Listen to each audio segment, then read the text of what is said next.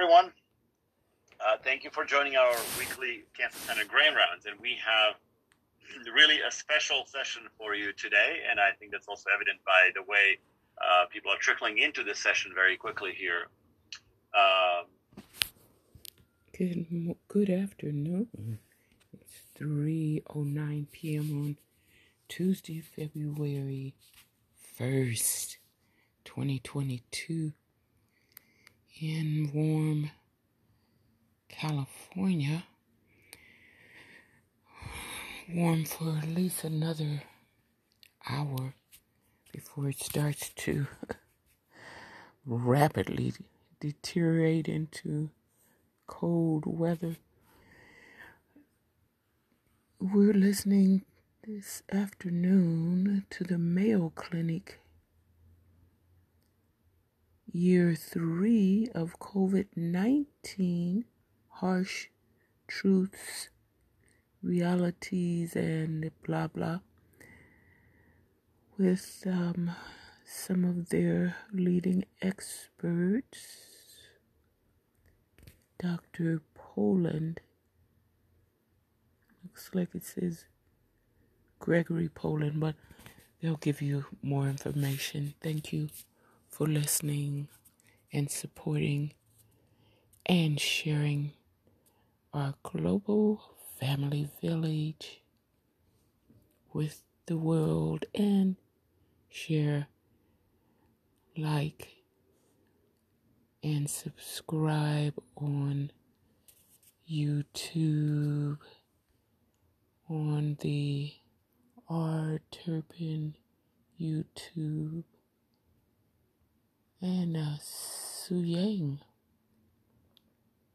Suyang Turpin YouTube.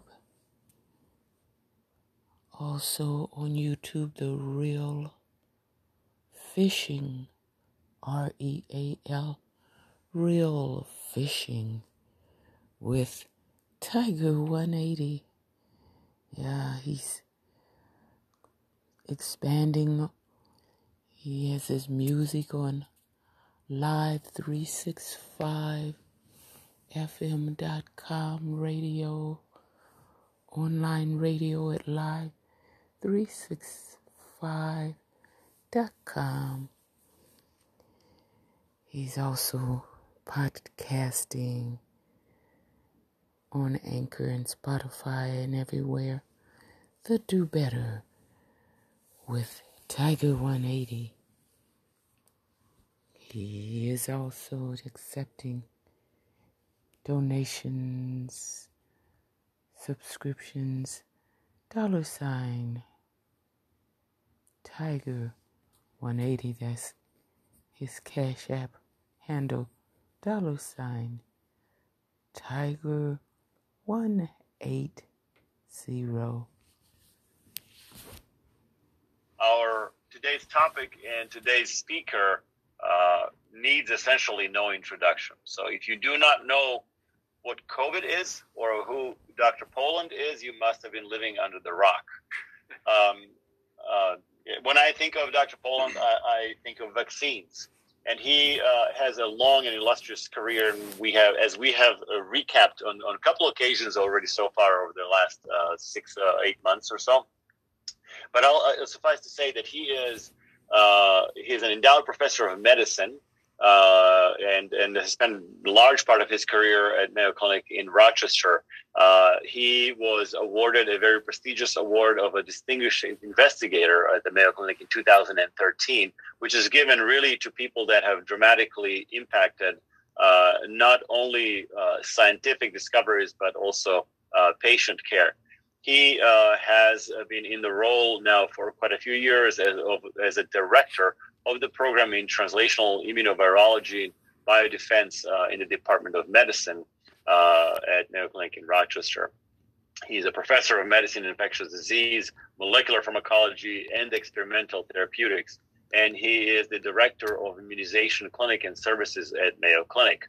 Uh, his long list of other leadership and, and, directorship positions is too long for me to go through, as it is uh, to go through his honors and uh, awards and visiting profess- professorships, uh, which are quite remarkable.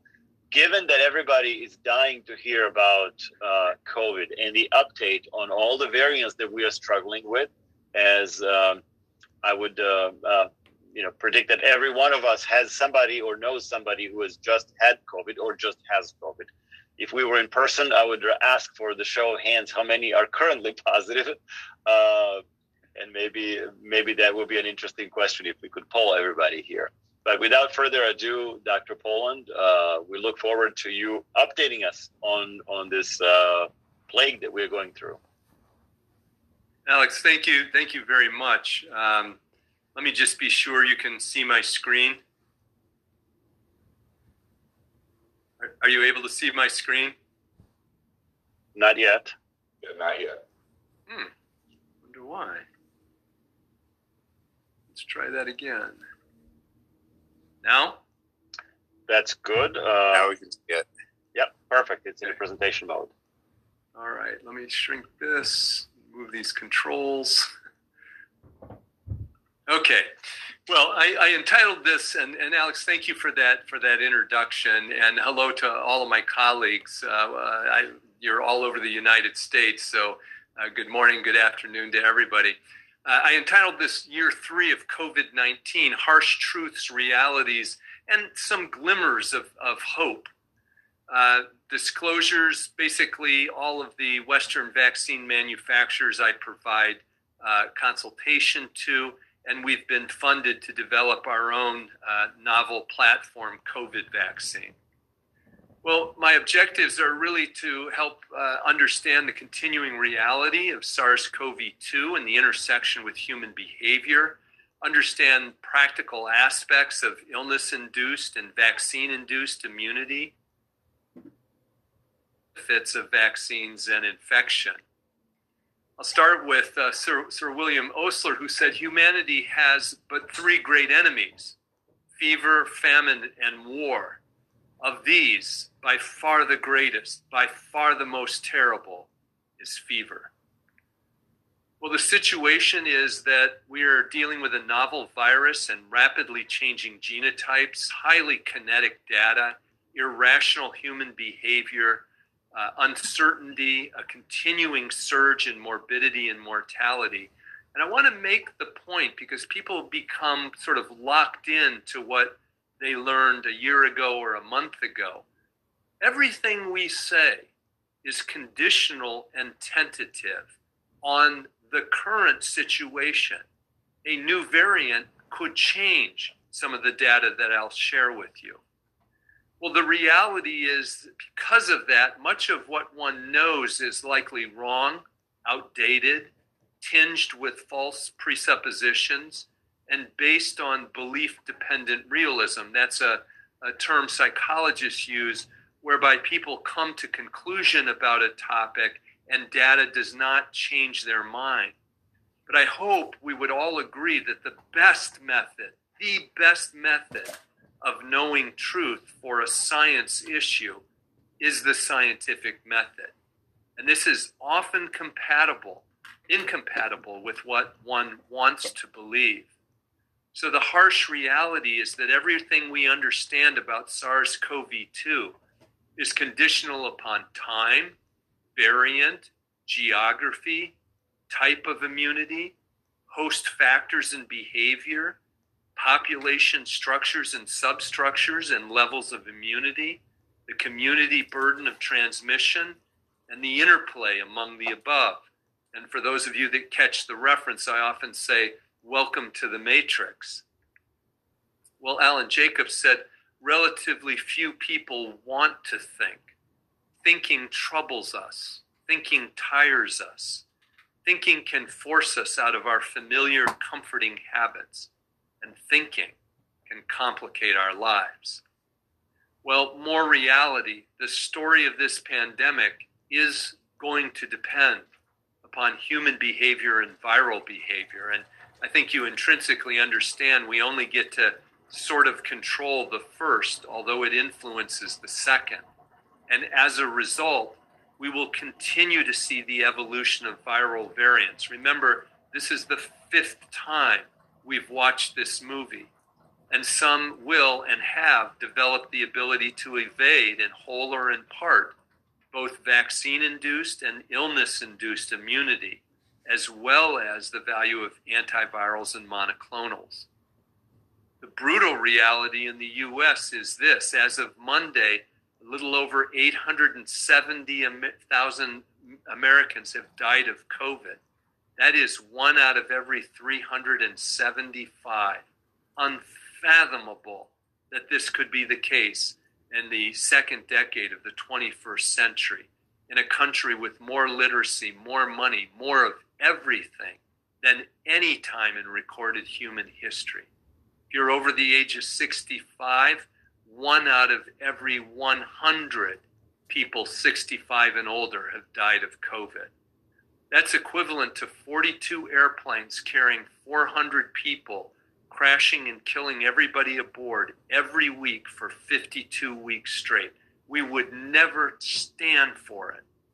US males have lost two years of life expectancy. If you're a black male, three years.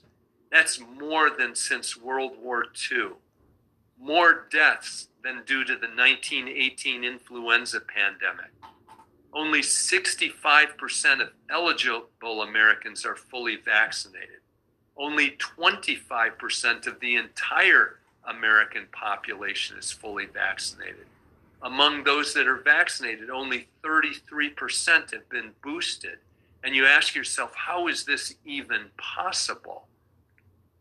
Well, because of distorting factors of human behavior, vaccine hesitancy and rejection, regardless of the amount of data, people who are anti mask based on ideology and not science, political and economic conflicts of interest, a lack of courageous leadership. We now have an animal reservoir in deer and other animals. The false presupposition of the democratization of expertise. How many times do we hear a layperson say, Well, I've done my research, as if that's equally expert? A false epistemology for determining truth, and cultural pathologic cultural narcissism whereby we live in a me, not we society.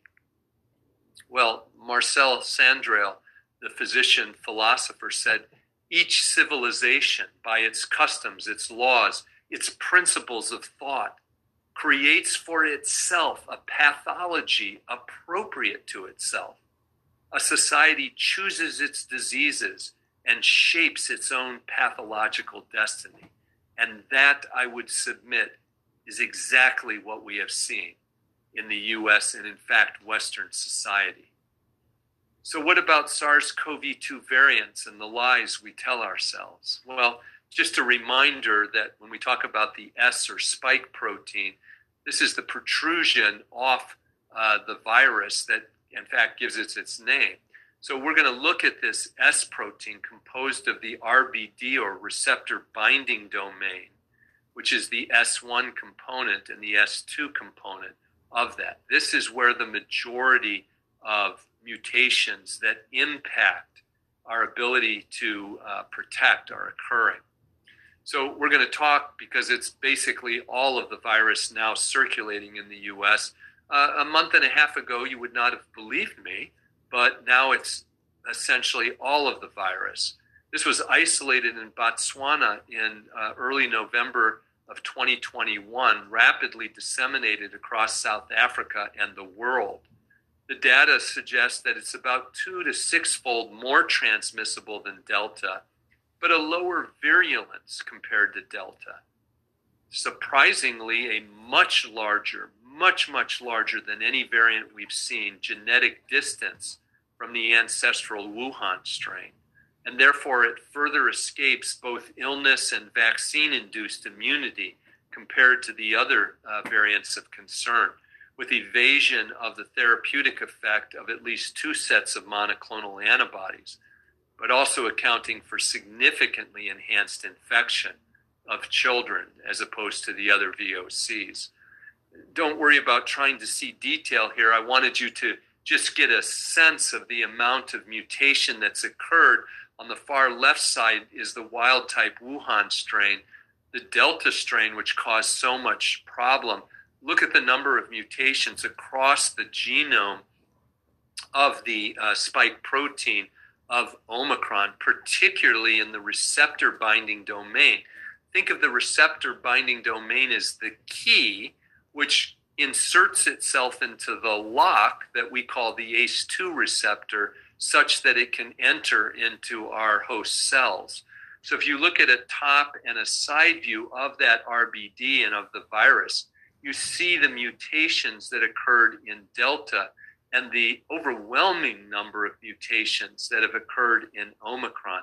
Likely, this is a recombination event, but also uh, remember that every time we allow this virus to infect another human, we essentially hand it a lottery ticket to continue to mutate and recombine.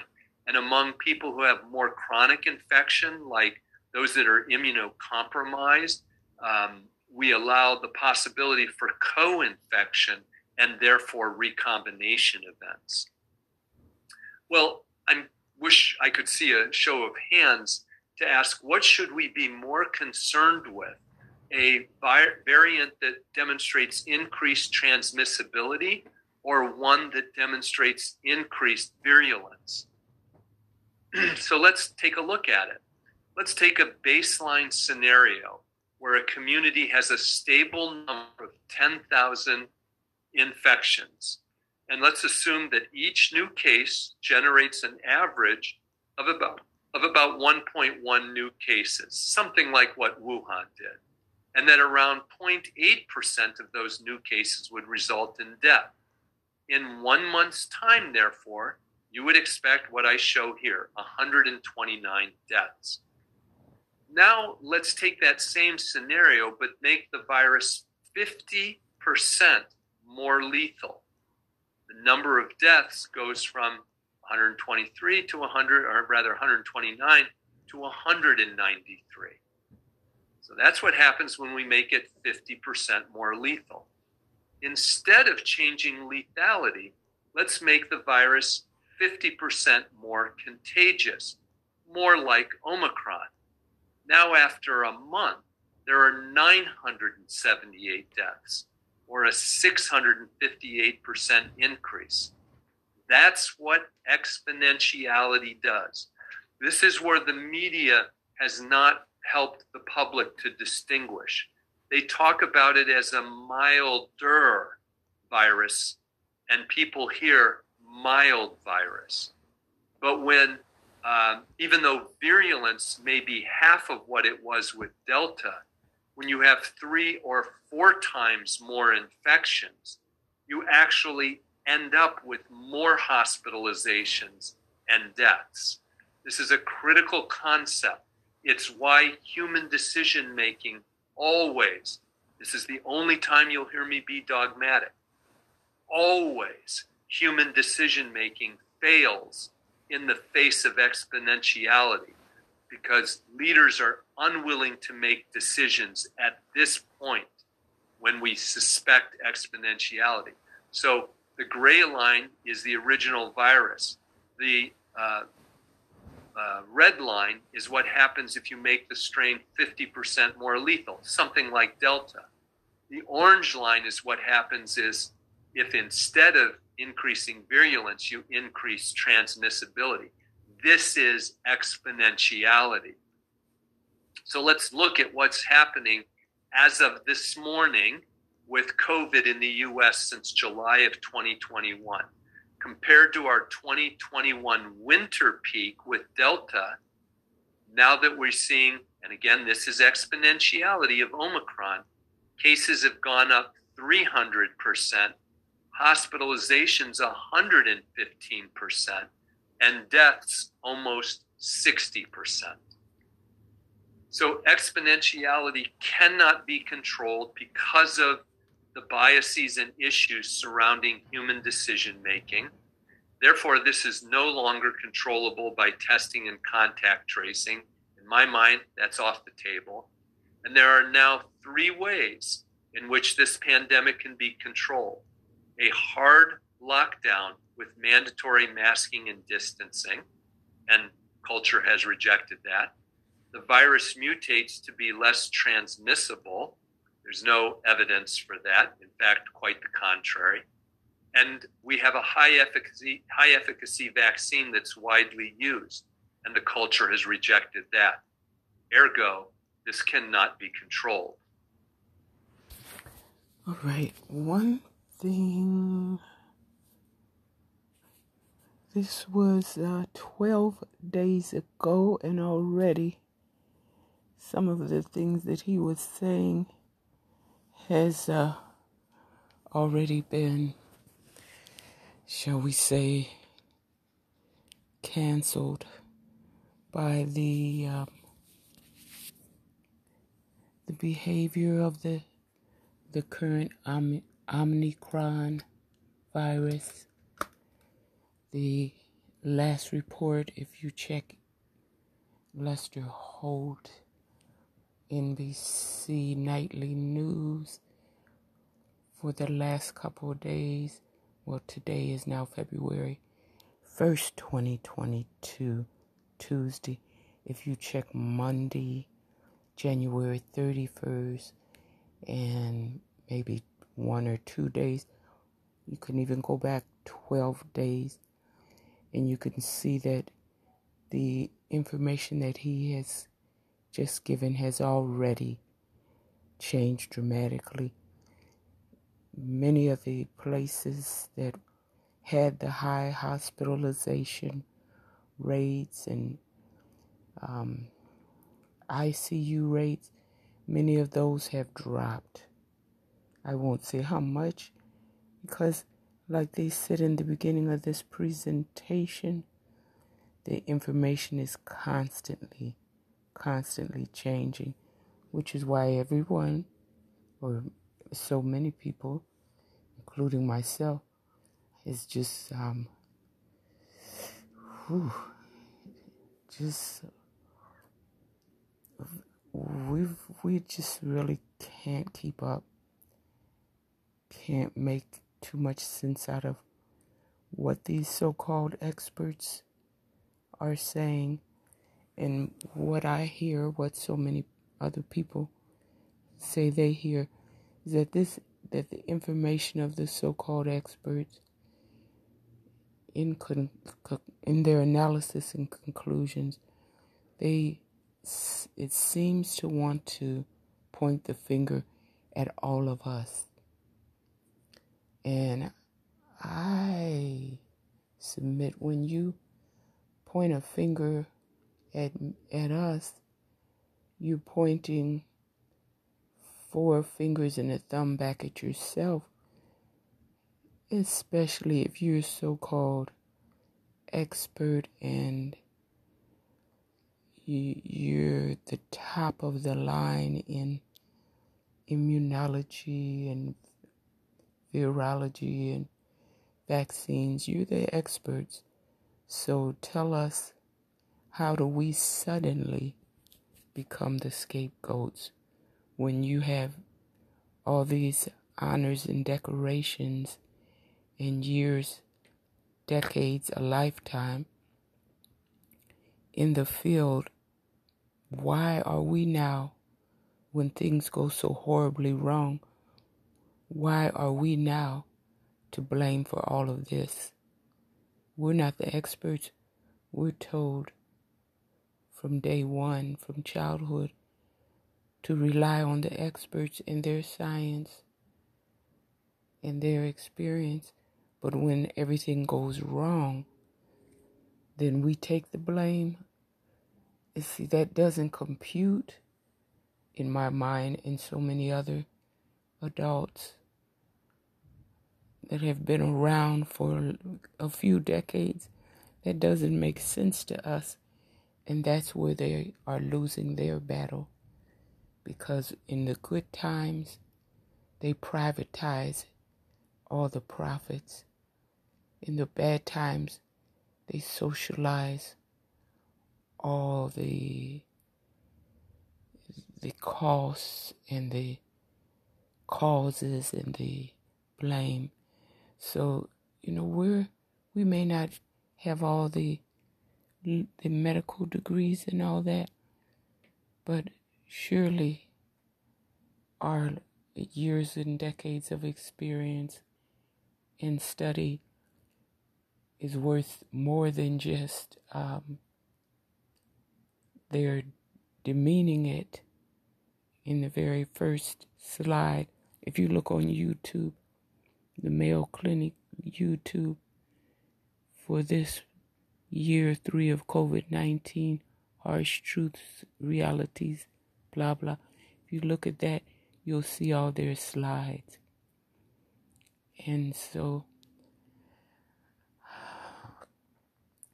and I'm, for one, I'm not anti vaccine, I'm pro vaccine with informed consent and with, yes, I'll say it, with our ability to read and understand.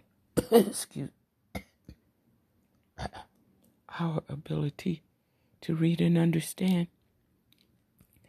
And now that they're selling us all these expensive test kits, and, and some children, you know, moms are going to the store buying stacks and stacks of these test kits just so the children can stay in school. You can't even keep your child in the classroom without constant testing. And now, this so called expert on his slide, it says no longer controllable by testing and contract, I'm sorry, contact tracing in the U.S only three ways in which this pandemic can now be controlled hard lockdown or circuit breaking approach with mandatory masking and distancing. Virus mutates to be less transmissible. High efficacy vaccine widely used. Those are the only three ways in which this pandemic can now be controlled. According to this expert, Dr. Poland. Well, you know, it's, um, again, it's something that we're doing our level best, and it's not really working. You know, we're buying the uh, the tests. They're not cheap in this area. They're over twenty dollars. And good luck, even with insurance. Good luck trying to get the insurance companies to reimburse you. No matter what the government tells them, they are going to do what they want. So, um, you know, they're expensive, and then we want, in my case, I want to have them available. I'd rather ha- have them and not need them than to need them and not have them. And the lady in the store says, if she gave me which brand, I won't use the brand. I'll just say she had a choice of two different brands. Binax, I think, was the first one, and the other one that they have now, Free Flow or Flow Free or something like that. And let's say one and two. And she said number one is more reliable. And then um, she, I think they say that because I don't know. I'm just guessing based on the cost. The more expensive one they consider more reliable. And then you can see why, because they're making more profit. But she was saying, even with that, she told me that um, I would need to test because I'd need to test at least two times for every test result to make sure that I got the same results twice. Because if the first one is negative, the second one might be positive. So you see, how are we? Again, I'm not against the science. I'm trying to use everything available, every tool that I can put in my arsenal. I want to use it. But again, why are we the fall guy or the fall girl? Why do we have to take the blame when everything that the so called experts are doing fails? I don't get that part. And it's not because I'm not an MD or that I don't have a background in in medicine. I'm not a medical professional. I don't give medical advice. I tell everyone that listens into the podcast to do what I do. Go to your doctor, your nurses, your medical professionals, ask them questions, take their advice along with using your brain. Then make your decision based upon what your medical history shows and what your experience shows and what you know about your about your body and your tolerance and threshold and what works for you. That's what is best. Nobody else nobody else knows more about what's right for your body, what's right for your mind and your health. Nobody knows better. The rest of us can only have good intentions and try to bring whatever information we can find. But I found that even sitting down with doctors, nurses, and so called ex- experts, most of the time they will say, if well, if I ask, will you test my uh, antibodies? Will you test to see if I made antibodies for Delta or for Omicron? They'll say, oh, we don't have that test here. We don't do that test. Which, you know, not just Kaiser, but many other hospitals in the United States and will say the same thing. We don't do that test. So then again, I have to ask, why are we the scapegoat? Why are we the the the, the bad guy in the scenario when we're trying to do everything? Unless we have a vaccine and all the boosters and up to the minute, then we're considered the the problem, even though we're not. I mean, they're even saying we can't vaccine our way out of all these variants. And we didn't create or cause the first uh, SARS 2 virus, but now we're being blamed for all the variants. See, that's hard for me to wrap my mind around. So I would just say, again, when when they're pointing a finger at me or you or anybody that's not an so-called expert they're pointing four fingers and a thumb back at themselves let us take a break and then come back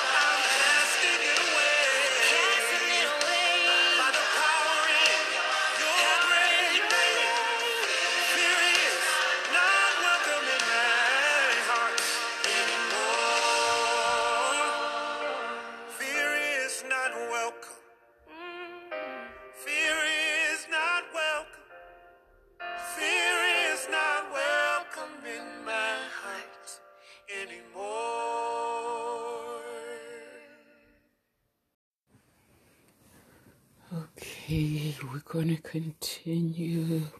How's everybody doing? Hope you're okay. And I was just thinking about the cost of these tests and what it would cost just for one child to have the least expensive test, which would in this area would average 10 to 25 dollars a day. Assuming one test is $10 before taxes that's the cheapest one. And they need two to prove that it was either negative or positive to repeat the test. You have to test the child twice. So now you're over $20 plus the taxes per day. The child is going to school five days out of the week minimum, some go more. So you see how fast this is adding up. All right, so we're talking about a minimum of $100 just for the test for one child for five days. Five days times 20. That's not including taxes. That's not even including masks. Just the cheapest test that the parent could find. Okay, and that assumes the child tests negative and can keep going back to school every day and doesn't need to go beyond those two tests. So the very minimum is going to be around a hundred dollars in taxes for just the test a week. One child. And you can see if you have two, three more children in school, how the cost just burns right through your pocket. You have to add on the the masks, and then if they're feeling any symptoms, doctor's visits and medicine. Okay, and then if the parent has to stay home, lost wages. You see, so this is why the parents are so upset and saying uh, things that may seem, or the experts call irrational. this side is not presented.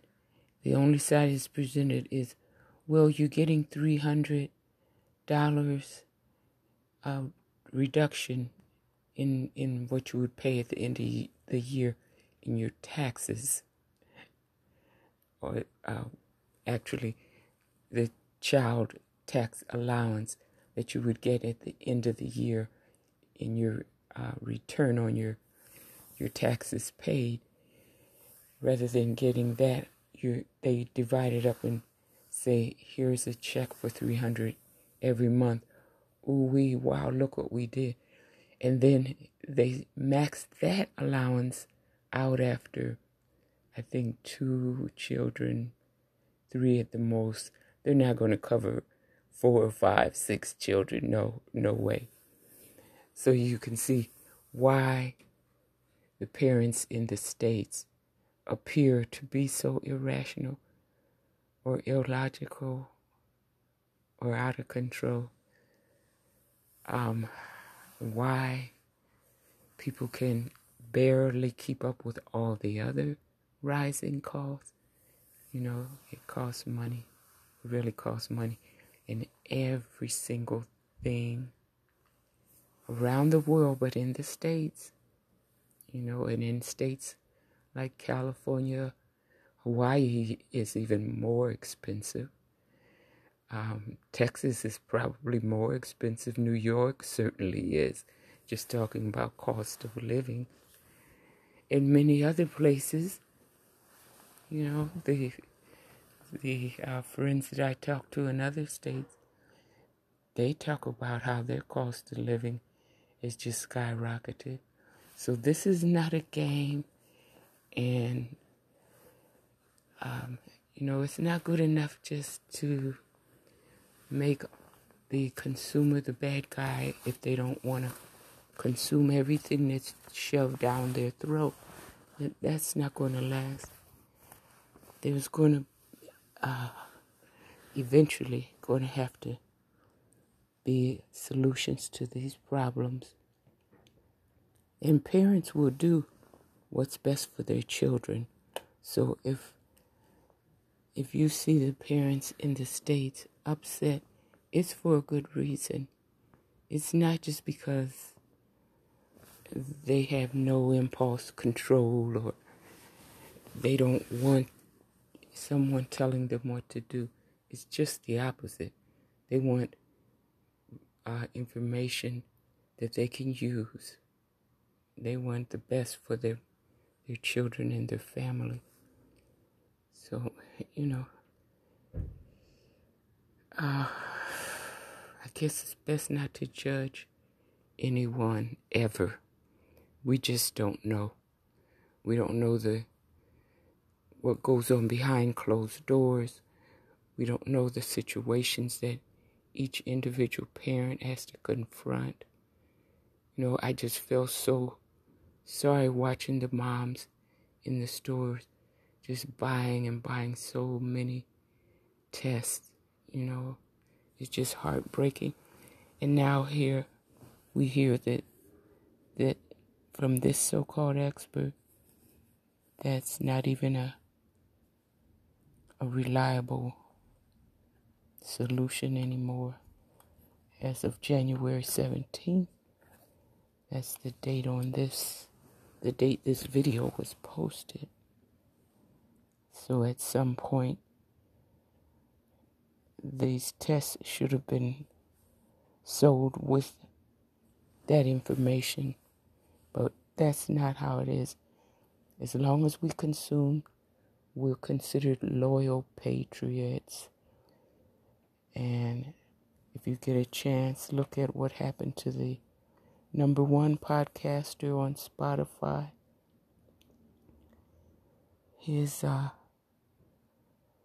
his attempt to interview, get as many professionals and others to to address the issues, and now he's being slammed, and uh, some of the the artists that have taken them had that have had their music on Spotify, some of the top performers, they're taking their music off of Spotify.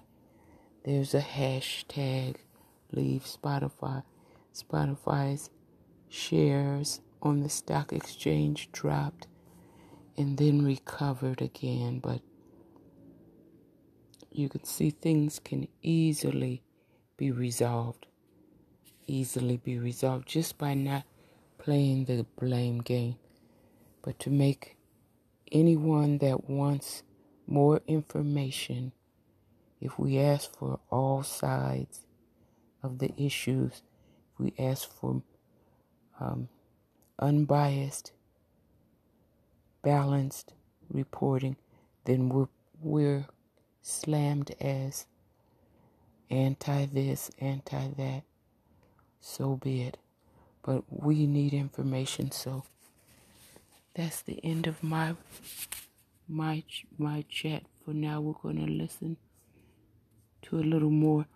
This medical doctor's presentation is over one hour, but we'll hear as much as we can. Thank you for listening and supporting.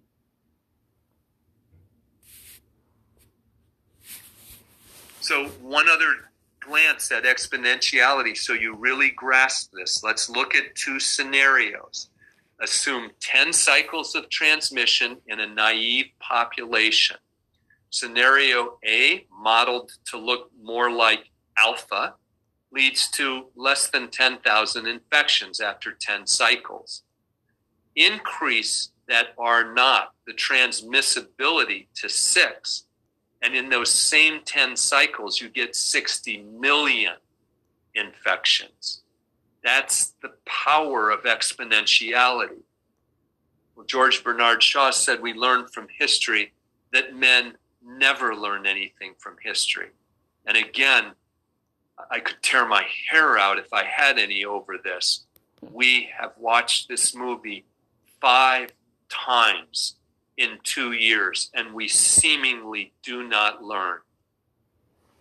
So, what about vaccine efficacy and effectiveness? Well, this is a very complex interplay. There's no way to reduce this to a headline. And this is what the public and many providers don't understand. This interplay involves host characteristics.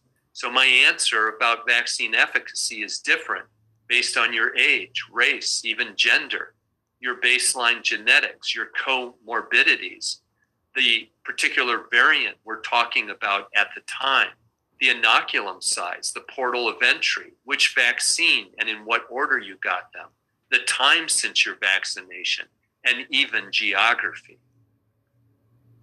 Vaccine efficacy is a gradient of protection. Please understand this point getting vaccinated is not a on off light switch. it is a rheostat.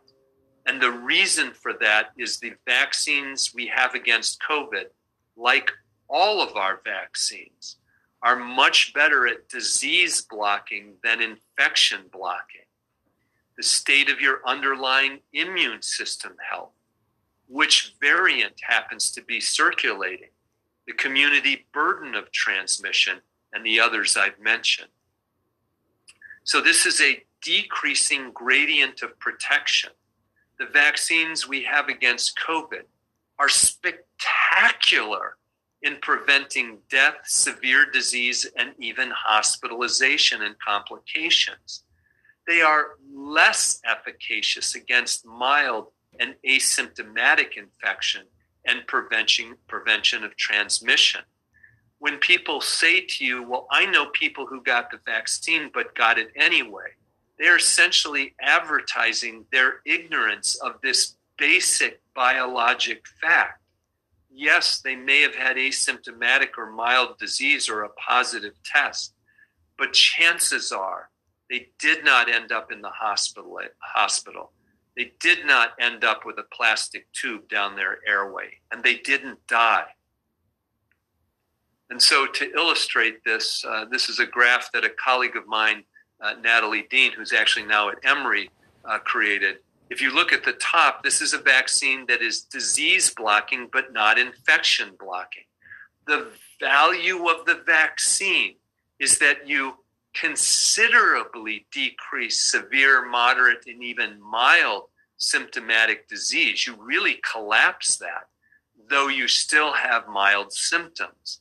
The vaccines we have are more akin to the bottom they prevent disease spectacularly well, less so with infection, but still do. And so you're basically collapsing this to almost nothing among the vaccinated. The people who are dying and being on mechanical ventilation are the unvaccinated.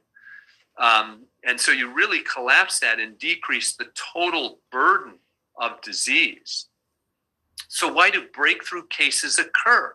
Well, for the reasons I mentioned this gradient of protection, waning immunity, increasingly immune evading variants, the very high community burden of transmission, host factors, and the apparent paradox of increasing cases among the immunized as more and more people are immunized. In other words, when everybody's immunized, the only cases that occur are among the immunized. Even though if you're if we didn't immunize anybody, we'd have who knows 1000 fold the number of sm- compared to the small number of cases we see among the immunized. Other factors. This is looking at antibody levels after an mRNA vaccine simply by age. And you get very different numbers if you're 20 than if you're 60 or 80.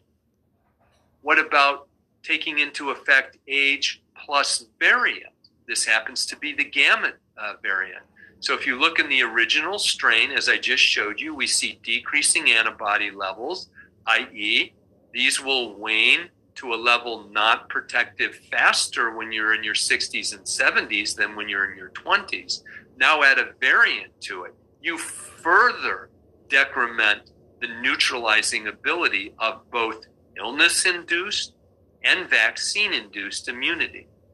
There, it is a very naive concept to believe that because I've been previously uh, uh, infected, that I am somehow immune. That would be true with measles. It is not true with a non monotypic virus like SARS CoV 2. And so, what happens, uh, and, and we see different arcs based on whether you got the Janssen, the Pfizer, or the Moderna vaccine. Over time, the uh, uh, ratio for infection, the, the hazard ratio, shows a predictable curve. This is, you're seeing waning here. And these curves happen to be adjusted for age, race, ethnicity, sex, and comorbidity. And still, this is striking. So what do we what can we say about Omicron and at least uh, what's been most commonly used, the Pfizer vaccine? You see an almost 42 fold drop in the level uh, and, and neutralizing ability of antibody. Now, it's a little different if you got infected plus vaccine than if you got vaccine alone.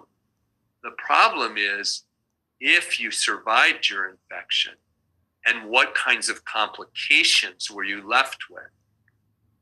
So, to show you vaccine efficacy against symptomatic disease over time in the US, if you got Moderna, your efficacy against or your effectiveness against symptomatic disease dropped from 90 to 60%. If I could extend this, you'd be down to about 30% to 20%. For Pfizer, you dropped from about 87 to 40%, down to between 0 and 20% now. J&J from about 86% to 13% to almost no efficacy now. What about those same time frames, but the far right column against death in people less than 65, and the far right number is people over 65. You see a drop, but much less significant, except for J and J, than efficacy against symptomatic disease. So even with time, people who are vaccinated retain excellent disease, severe disease blocking ability, but not infection blocking ability to the same extent. Let me show you in different ways. This is Pfizer vaccine, and this is time on the x axis, and this is vaccine effectiveness on the y axis, and the different colors represent age. The 12 to 15 year olds, they continue to do well. Wanes with time. That's vaccine efficacy against infection. Take the same group of people and look at vaccine effectiveness against hospitalization by time, you see that it is retained. This is the reason to get vaccinated. This is why it's naive for people to say, well, why get vaccinated? I've heard of people who get vaccinated and get infected. What about booster doses? Well, here's the, the theoretical construct that we as vaccinologists bring to this. So you have a new infection, a new pathogen. You want to quickly build immunity in the population. You wait to see does immunity wane? We found out that it does. So you rebuild that immunity with the booster.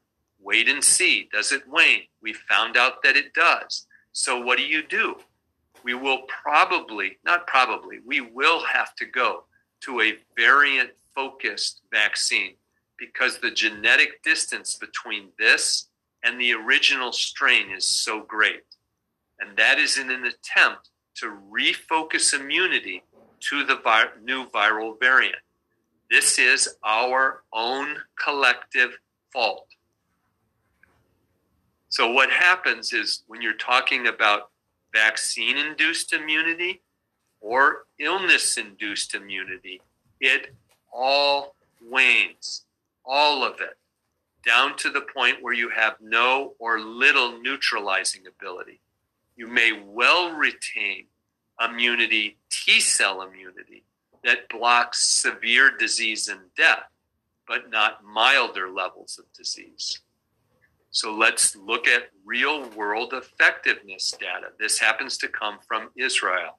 And this is looking at on the on the bottom in blue three doses versus the red two doses. Remember, Israel was the first country to move to three doses.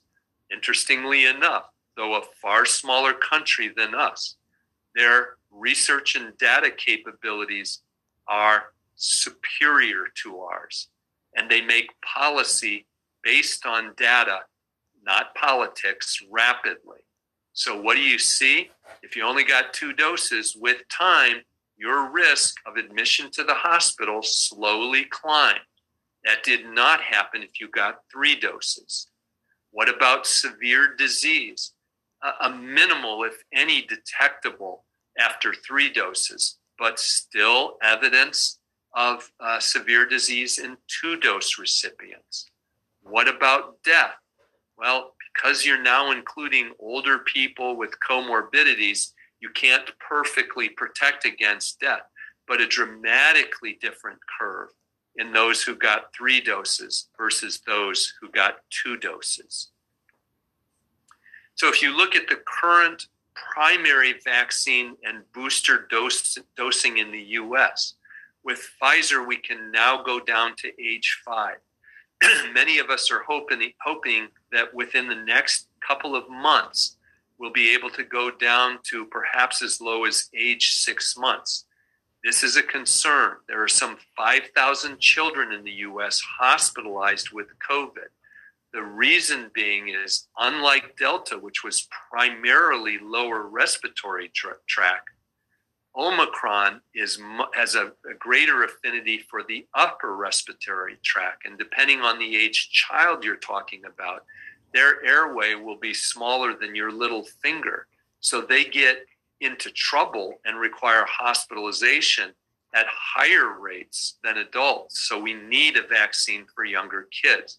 The dose varies by age group, and booster doses are for now. It is it is moved uh, down, but for Pfizer after age 12, five months after that second dose, we can boost. Same with Moderna, though we use a different dose with Moderna. Same with J and J. For the immunocompromised, they in essence get a three dose primary series and then a booster. Now, I'm asked all the time about my preferences. so let me give them to you. After your primary series, for a booster dose five or more months later, my preference would be toward a heterologous, that is a different vaccine than what you got as your primary series. And that preference, based on the data, would be Moderna slightly edging out Pfizer and much more edging out J and J. If you got a J and J primary, your booster, you're eligible for a booster two or more months later. And again, my preference would go in the same order. Now, this could be changed by, um, let's say you originally got an mRNA vaccine and had a particular side effect or issue, or you come to it with a comorbidity that might change our mind, but this would be my general preference. So let's look at what happens. So this is two dose recipients over time. And you can see that with Delta, the neutralizing uh, ability and therefore vaccine effectiveness slowly waned. But look at the difference in waning with the Omicron variant. Same with boosters, whether we're talking about Pfizer, little less so, with Moderna, hence my preference location.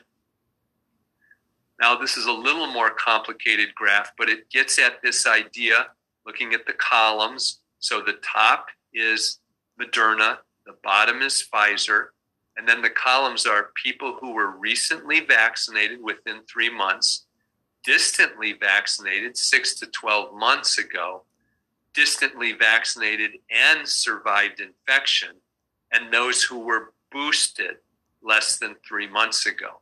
And the basic point I wanted to, to draw out here is that in all cases, whether we're looking at wild type or delta, we see a decline with a dramatic decline for Pfizer, anywhere from six to 43 fold, with, uh, I'm sorry, for, for Moderna, with Pfizer, anywhere from four to 122 fold decrease in the ability to neutralize the Omicron variant. A little better preserved if you had distant vaccination and you survived infection. And even better if you got a booster, though this will surely wane with time. So, what about vaccine safety? And let me start off with saying there's no such thing as safe, only safer. This is another point I want to be dogmatic about. There is no risk free decision here. It is the balance. Wisdom resides in discerning the balance of risks and benefits. And you really only get three choices, though soon you'll have a fourth. What are they? You can risk getting infected with no apparent benefits. You can have the much smaller risks of a vaccine with major benefits. You can isolate yourself like Howard Hughes did, and that has a whole set of risks. And soon, a fourth choice, you could get Evusheld, a monoclonal antibody combination, every six months, which is highly effective against hospitalization and death. So let's look at a smattering of these risks. Let's take the uh, mRNA associated myocarditis. This is much in the news. And again, we're discerning levels of risk so you know which risk to take. You don't get the choice of no risk. If you choose to get infected, your risk of myocarditis is 16 fold higher than if you don't get infected.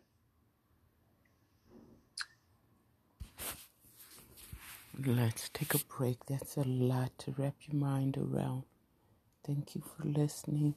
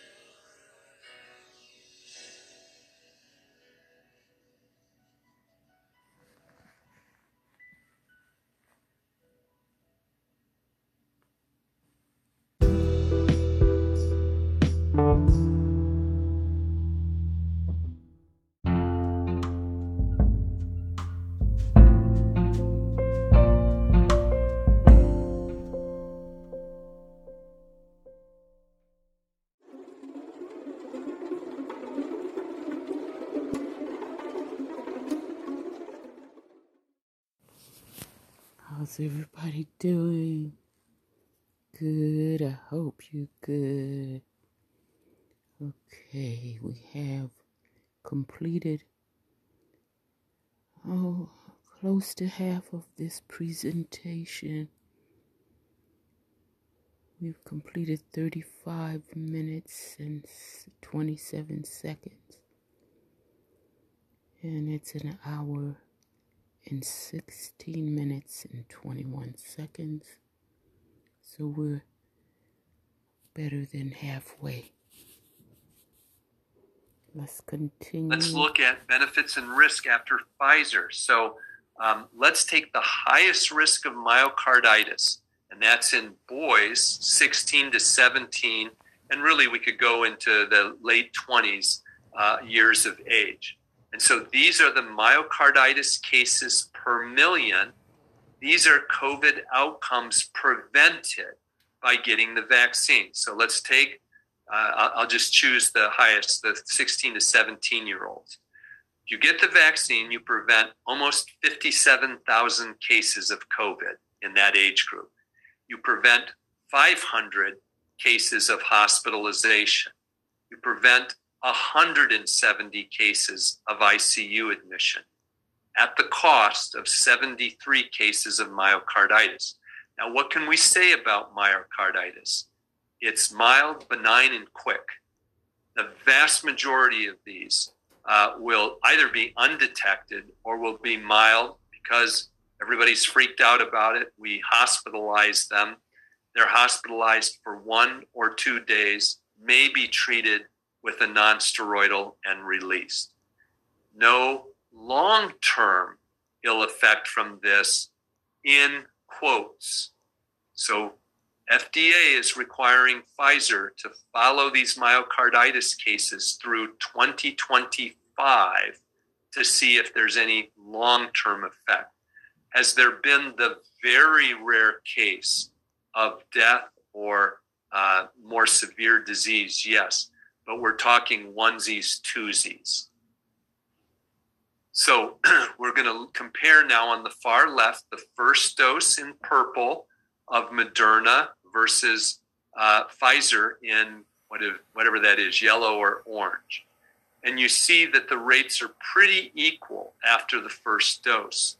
Well, now on the far right, let's look at the second dose. We see a much higher, now we're talking about a scale of uh, zero to three or four here. But nonetheless, we see much higher rates after the second dose of myocarditis or myopericarditis with Moderna versus Pfizer vaccine. This corresponds, we think, to a higher dose and more reactogenicity. It also corresponds with higher immunogenicity and protection. What about TTS with J&J vaccine? Well, let's look at those rates per million. Highest rates are in that 30 to 39 year old group. About 1.3 per million in males, about 10 per million in females. So we've given about 15 million doses. This was as of mid October, with 47 cases of TTS reported and five deaths. So let's try to put this all together. So I'm going to look on the top with J and J in the highest risk female group of TTS, about 8 to 10 per million if you get the vaccine. By contrast, what do we prevent by getting the vaccine? 10,000 cases, 900 hospitalizations, 140 ICU admissions, and 20 deaths. This is why I say, which risk do you want? Do you want to die or do you want the risk of TTS when that risk of dying is twice as high? What about GBS in males in that 50 to 64 year old age group? One, uh, sorry, 14 to 17 cases of GBS, preventing 10,000 cases, 1,800 hospitalizations, 480 ICU admissions, and 140 deaths. Which risk do you want? Let's move on to mRNA vaccines with myocarditis in the highest risk group, 18 to 29 year olds with, let me just pick a mid number, 25 cases of myocarditis if you get the vaccine. If you don't get the vaccine, 9,600 cases of COVID, 300 hospitalizations, 60 ICU admissions, and three deaths. Maybe for you, a little harder calculus, but let's at least let the numbers drive our decision, not fear, not what I read on social media. T.S. Eliot said, when we do not know or when we do not know enough, we tend always to substitute emotions for thoughts and thinking. There are other issues here. It's not just about hospitalization. This is brand new data coming out. Sorry, this should say 2022. Um, they looked at 443 individuals after infection versus a larger number of matched controls and did a comprehensive organ, ass- organ assessment. And what did they find? After SARS CoV 2, this is people who survived, these were non hospitalized this is mild to moderate COVID. Their lung volume was decreased, their airway resistance was increased, left ventricular ejection fraction decreased, right ventricular function decreased, troponin and uh, NT pro uh, BNP elevated, increased risk of DVTs, decreased GFRs. So there are subclinical and I think we're going to see a whole spate of issues in the years to come as people age or have another insult. Something like what oncologists talk about when they talk about the two or three or multi hit hypothesis for why somebody now develops a malignancy. I think we're going to see that with subclinical COVID disease. Now, let me show you um, uh, a, a, study that looked at uh, these were people that happened to die uh, of their SARS CoV 2. Um, and they looked at biopsies across the human body and down on the bottom, the brain. The, the reddish color shows a thousand to 500,000 copies of the virus um, versus blue, which is down to uh, negative and clear.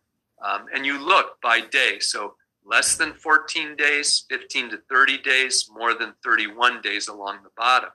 And you see ample PCR evidence of infection across different uh, organs in the body, notably, not surprisingly, the respiratory tract, the myocardium, pericardium, and aorta, um, thyroid, skeletal muscle, ocular tissue, and brain which tends to decrease, though not be eliminated, as long as 31 days later. This undoubtedly accounts for some of the long COVID symptoms that we're seeing.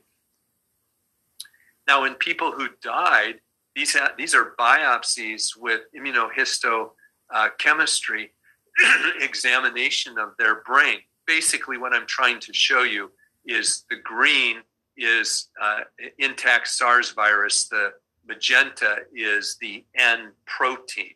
And you see throughout the brain and even brain blood vessels ample evidence of actual infection in the cerebellum. So, what happens next? Are we going to move to endemicity, to more variants, to more boosters? And the question I get asked by the media all the time is Omicron the path to endemicity? Please ignore those people who say yes. They do not know because there is no way to know. We do not understand the biologic, virologic, and immunologic rules by which viruses become endemic. There's one exception. We know that very high population levels of immunity have a forcing action toward endemicity. And this is what people are getting on TV and saying, yeah, this is how we get to endemicity. That's possible, but it's only one of many likelihoods. Can this virus be eradicated? No, we gave up that right early on. because of our human behavior, therefore continued transmission.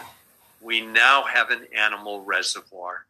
Immunity, whether it's illness induced or vaccine induced, wanes, and we're seeing continued viral mutation and recombination events. Let me be bold here to tell you your great, great, great grandchildren will be getting COVID vaccines. Just like if you got flu vaccine this fall, and I hope you did, you're being immunized against the 1918 variant. Anticipations, I think that under mutational selective pressure and recombination, we're going to see further changes. Um, and there's ample evidence for that. As I say, we've watched the movie five times. Scenario two is that it could mutate into a virus with significantly less transmissibility and virulence, allowing movement into the uh, endemic phase. The problem is we have zero evidence for that to date. I'm going to skip by that one. So let's just look at Omicron versus Delta in the US. The risk of bad outcomes is less with Omicron. For children, 67% decrease, uh, basically 70% across hospitalization, ICU, and need for mechanical ventilation, 30% decrease in ED visits. Accept what's happening while it's 70 to 50% less likely to cause disease, we're seeing two and threefold more infection, paradoxically ri- raising the number of cases 300%, hospitalization 115% increase, deaths 60% increased. If you look at protection from prior infection, if you were previously infected, your protection against symptomatic disease due to alpha, beta, and delta was pretty good, but it dropped to 50% with Omicron. Severe disease retained pretty well. So there we always have to distinguish between are we talking about symptomatic disease or severe disease and death? How about risk of reinfection? Omicron's associated with about a five and a half fold higher risk of reinfection compared to Delta. This has been very difficult to get across to the public. With Omicron, vaccine efficacy 90 plus days after your second dose falls to between 0 and 20%. Post dose 3, it rises back up to 55 to 80%, but will wane with time if we look at uh, healthcare worker study, 44,000 healthcare providers in the UK who are routinely PCR tested every 14 days. Vaccine efficacy against mild disease was essentially zero by 20 weeks after the two dose course. After a booster dose, protection increased to about 70% but dropped to 50% by about 10 weeks. But efficacy against severe disease after a booster dose was 92% and remained high at about 83% 10 weeks later. This is the argument for wearing a proper mask properly. It's inconceivable we have to make laws to enforce it. But these are the data. I guess I've shown you that already. Vaccine efficacy, as I said, just to show because people learn differently, after post dose two for hospitalization, it still remains relatively high, but not against symptomatic disease. All right. Um, let's look at symptomatic hospitalization, ICU admission, mechanical ventilation, and mortality. The, the S gene uh, drop off is Omicron, the purple is Delta. And you see that the risk of hospitalization, ICU admission, mechanical ventilation, and mortality is indeed less. It's not zero, but it's less than Delta. Why are we seeing such a surge? Because unlike the case with Delta, we're seeing three and four times the number of infections. So even a smaller percentage leads to a higher number. So let me summarize here. We have some major issues willful delusion among industry, government, and the public, in particular, belief dependent realism, magical thinking, tribal think, and conflicts of interest. My assessment, and this is a slide I wrote in the beginning of November. I knew nothing about Omicron at the time, and my assessment is there was a non trivial likelihood of a significant worsening pandemic that the US and Europe would not be capable of controlling. Consider, though, that SARS CoV 2 is controllable with proper masking, distancing, add vaccines, and it is eminently controllable. And yet, we have proven ourselves incapable of rationally responding as a society. And I believe the evidence for this is overwhelming. This is one of the leading causes of death now in the US. In various geographic regions, the healthcare system is overwhelmed. As I said, one out of every 375 Americans has died of the disease I can prevent with a 25 cent mask and a free vaccine. Current modeling suggests 50,000 to 300,000 more Americans will die of COVID by mid March. In 1625, 200 years before the germ theory of disease, during England's pandemic with the Black Plague, a theologian wrote this Abhor more than poison the wicked opinion that the pestilence is not infectious, that each can do whatever he wants, that avoiding persons and persons and places and diligent use of means for preservation are needless and of no use. Stunning. So, how do you manage a pandemic? You have to take into account human behavior and presuppositions. If you want to, if you want to control a pandemic, you have to have mandatory vaccination and mandatory masking, followed by antiviral and monoclonal development and use. Well, George Santayana said those who fail to learn the lessons of history are doomed to repeat them. Only look at 1918 to see he was right. Or if you prefer Mark Twain's quote, history may not repeat itself, but it certainly does rhyme. So, no surprise, RNA viruses mutate, especially with unrestrained multiplication.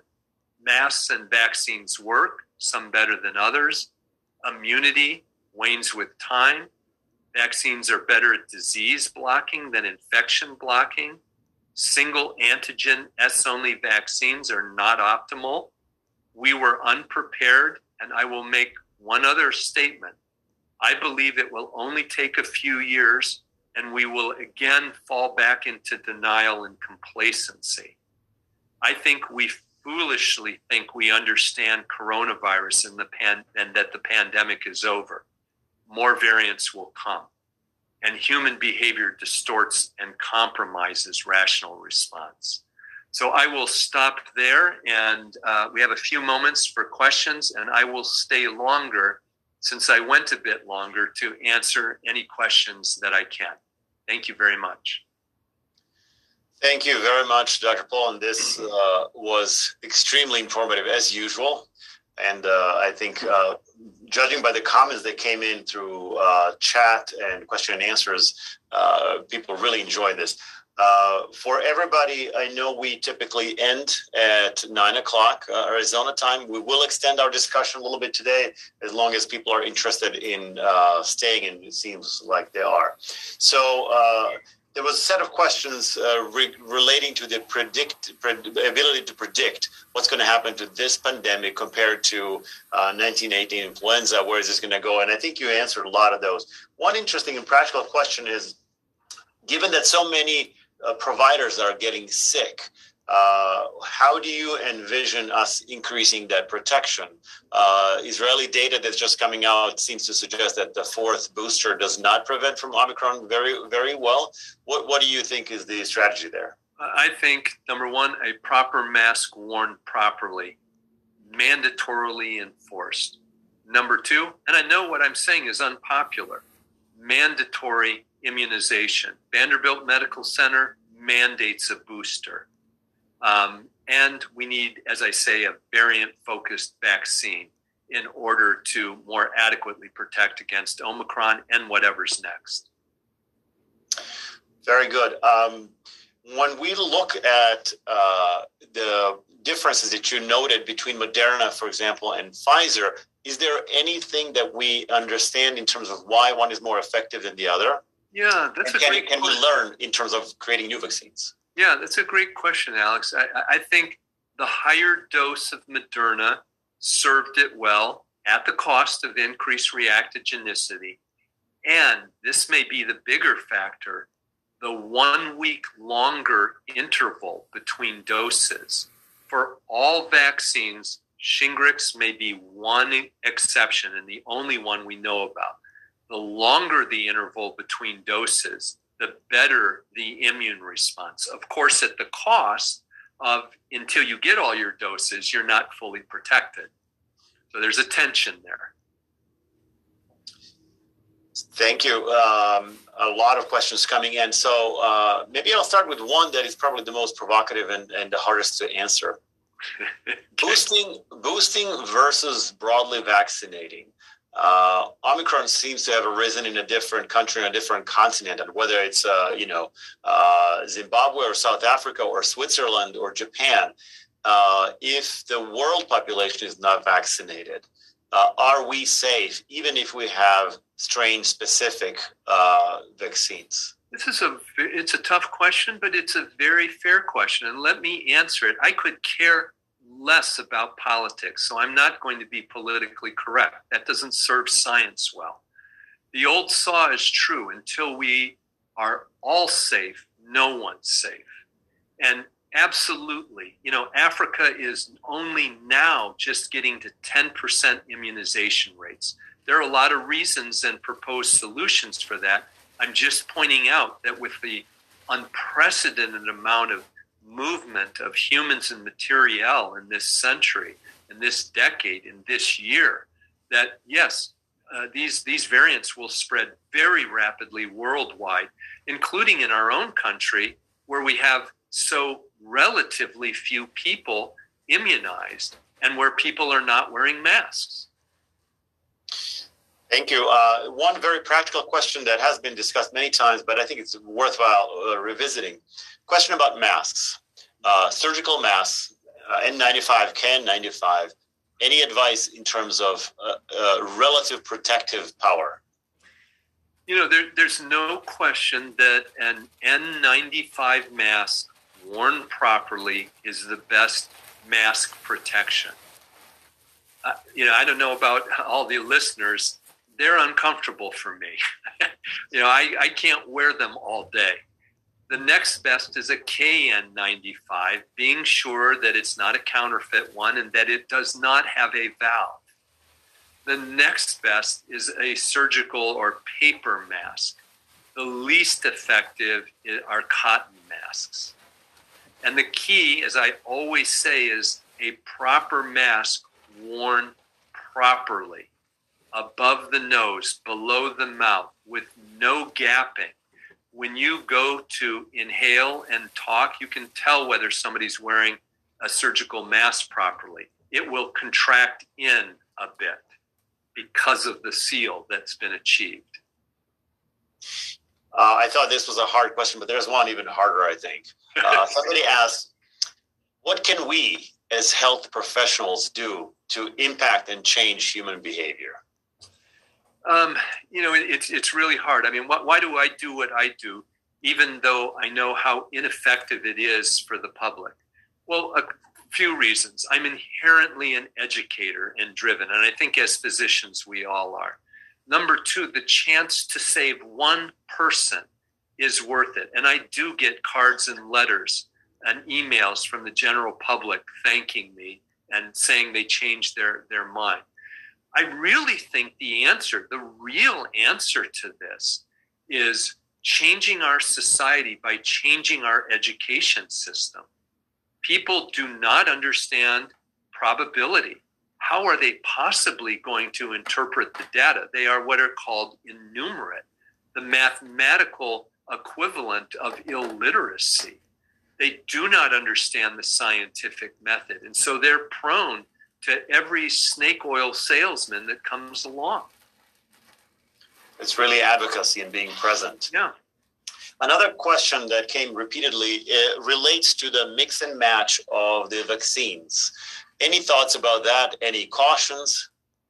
Uh, no, no particular cautions from the mix and match strategy per se.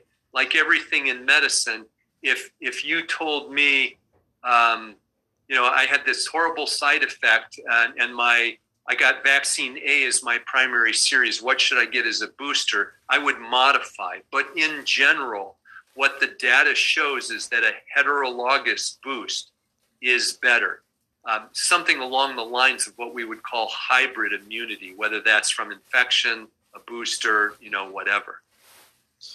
So that, that that's an interesting question, and it raises another one. Actually, two questions. One, actually, several uh, uh, listeners asked a question relating to humoral versus cellular immunity.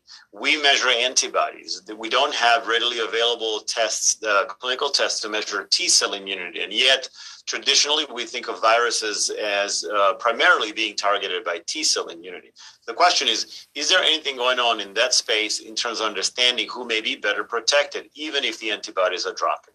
Yeah, those questioners are exactly right.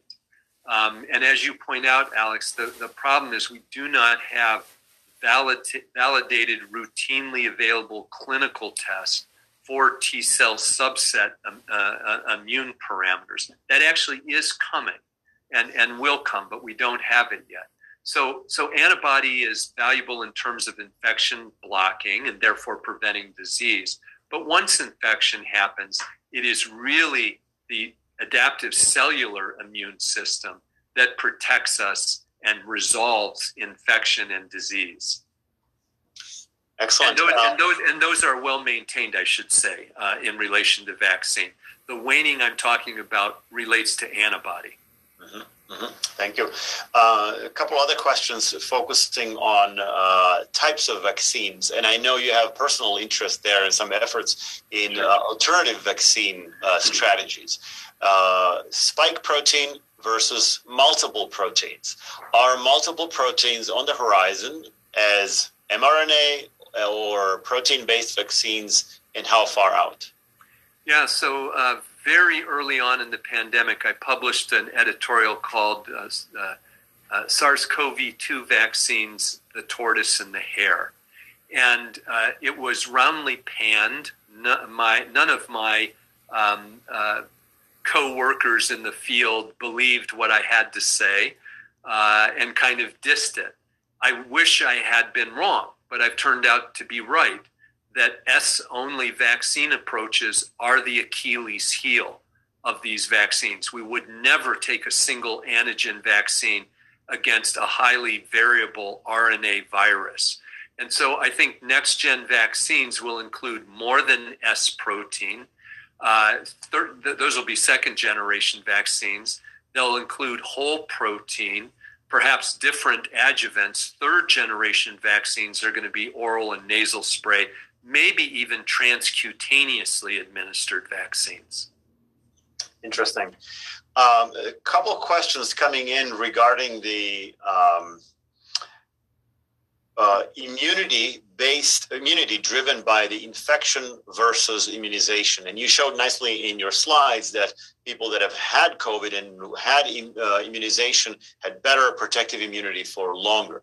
Do we know whether in light of the fact that Omicron is not, uh, infection is not uh, prevented or severe disease not as well preve- prevented as Delta or the original, do we know whether Omicron infection prevents better further or repeat Omicron infections? Is there any Yeah. data on that? Yeah, it's. I think it's too early to say anything definitive. I will say for those that are interested, yesterday's MMWR, you can subscribe to that free electronically. It comes from CDC. Does look take does take a first glance at uh, uh, sustained immunity protecting against Omicron, Delta, and uh, uh, I guess it was just those two variants they looked at. I, I think that remains an open question.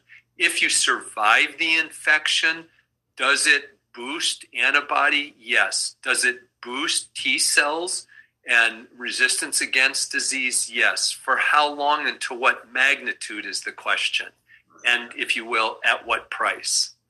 Yeah, yeah. Another practical question that's been asked over and over is uh, I've had COVID.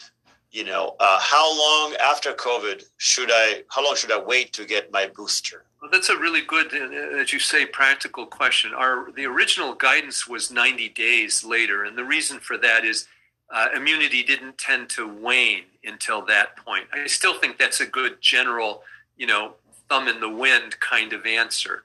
But what we can say is that it's safe to receive it as soon as your symptoms of COVID resolve. What would I personally do? I would probably wait at least 30 days if I had a normal underlying immune system. I wouldn't wait that long. If I didn't, I would try to boost my immunity as high as I could. Mm-hmm, mm-hmm.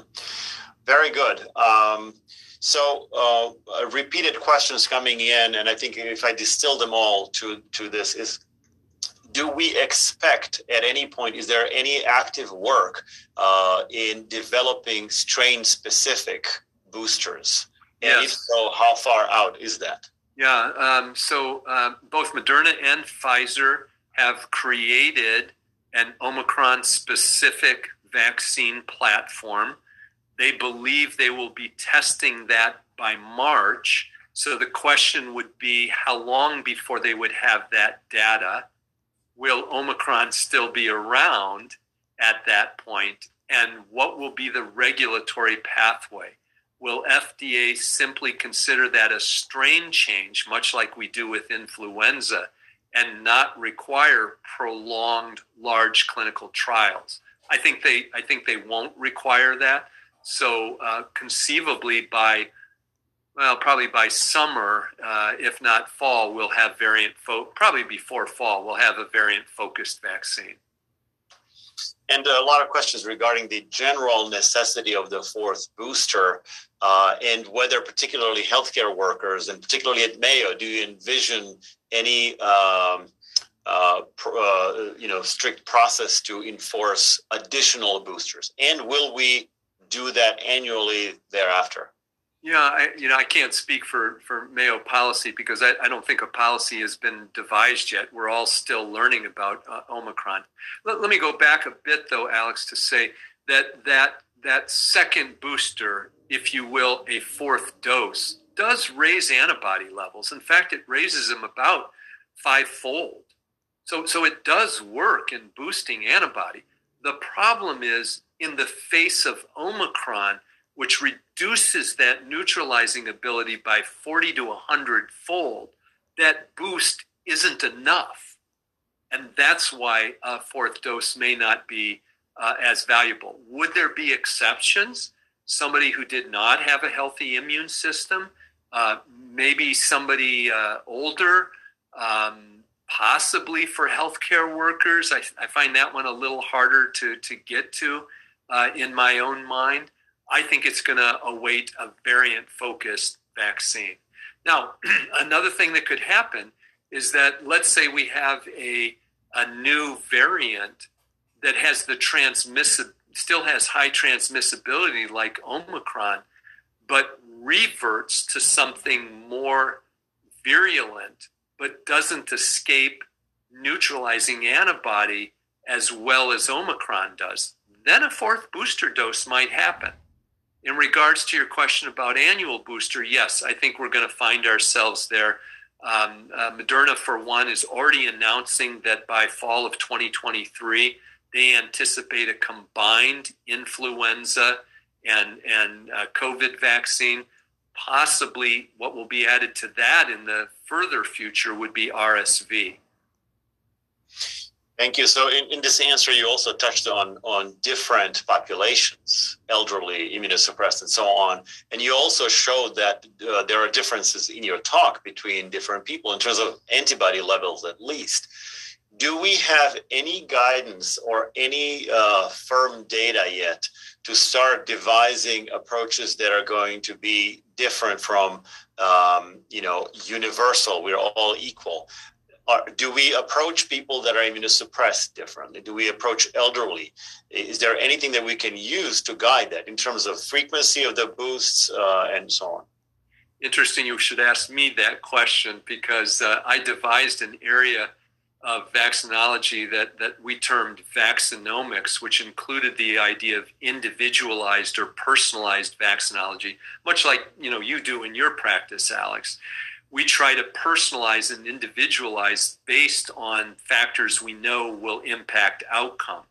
I think we very much should move that. It's hard in the midst of the fire we call a pandemic, but we've already done it to some degree.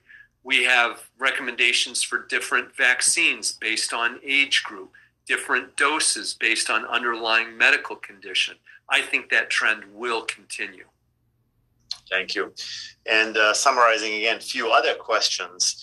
Uh, as we think, of, as we look at the uh, this movie, as you said, playing for the fifth time, yeah. Uh, there are many, many aspects that are outside of the control of vaccines and being able to really immunize. But if we focus on vaccines, uh, even with the great success that we've had with the initial vaccine, it's clear that human behavior will drive new variants and uh, vaccines may not work. Is there anything in terms of systemic approach to vaccine development that can make us more nimble to adapt and introduce new vaccines as the strains change? Yeah, that's a that's a very thoughtful question, Alex. Um, I, I would say two things. One is we have seen uh, the ability of the FDA to shorten the regulatory pathway in a manner that did not compromise safety, i.e., it worked. Um, so I think we have that on our side. I think the second thing, just like we're doing with influenza, and my lab is working on with COVID, is the development of so called universal COVID or influenza vaccines. And I think that's the long term answer not not you know kind of the whack-a-mole chase each variant, but rather a vaccine to to the degree that we can predict would cover all of the variants that we might expect. That means more than S protein and building immunity against um, invariant portions of the viral genome and protein. Thank you. Um, question also uh, that you mentioned uh, you mentioned uh, animal reservoirs, and you mentioned white-tailed deer. Uh, I guess the questions could be summarized as: uh, What animals? Is there something that we need to be particularly careful about? Well, you know, let, let me just say that in my own in my own research, uh, I use mice and hamsters. You may have heard about uh, the hamster outbreak in Hong Kong, and they had to call something like 2,000 uh, hamsters. So those are clearly infected. White-tailed deer in the U.S. are infected with SARS-CoV-2. They don't seem to have the clinical illness phenotype that humans do, but it parallels the prevalence of infection in the local population. We do not understand why. Why is that important? Because it, number one, says there's an animal reservoir, and number two, the phenomena of so called reverse zoonosis, where we got infected from a bat derived coronavirus, it now multiplies in the human population and changes, moves to deer, multiplies through deer, mutates in ways that might not have happened in humans, and then transmitted back to humans. But we don't understand why the deer and how the deer are getting uh, infected. Very good. I think we will uh, wrap it up here. I'll just ask a very last one for you. Uh, 30 seconds message of hope. So, this was the glimmers of hope.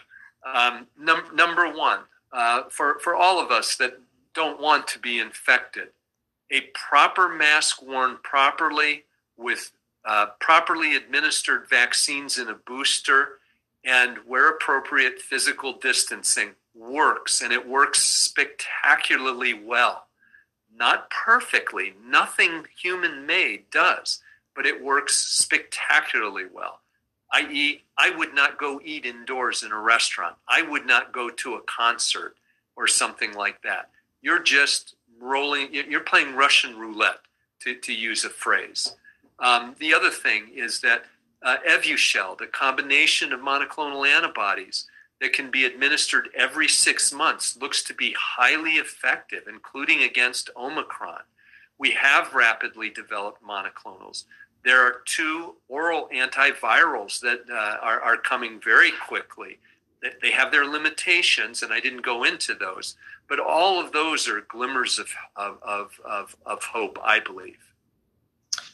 Thank you. Uh, thank you very much, especially for that last part. Uh, and thank you for being with us today. Uh, I can tell you that just by looking at the number of people still present, which is over 200 still, uh, wow. 15 or, or, 18 minutes after we were supposed to end, uh, tells you, gives you a hint of uh, how important people find this topic. Really appreciate your expertise and your time that you spent with us. Thank you, Alex. It's a, it's a privilege to be able to share, as we all do at Mayo Clinic, our knowledge among each other. Uh, and thank you for the honor. Thank you. And thank you, everybody. We will see you back in a week. Bye bye.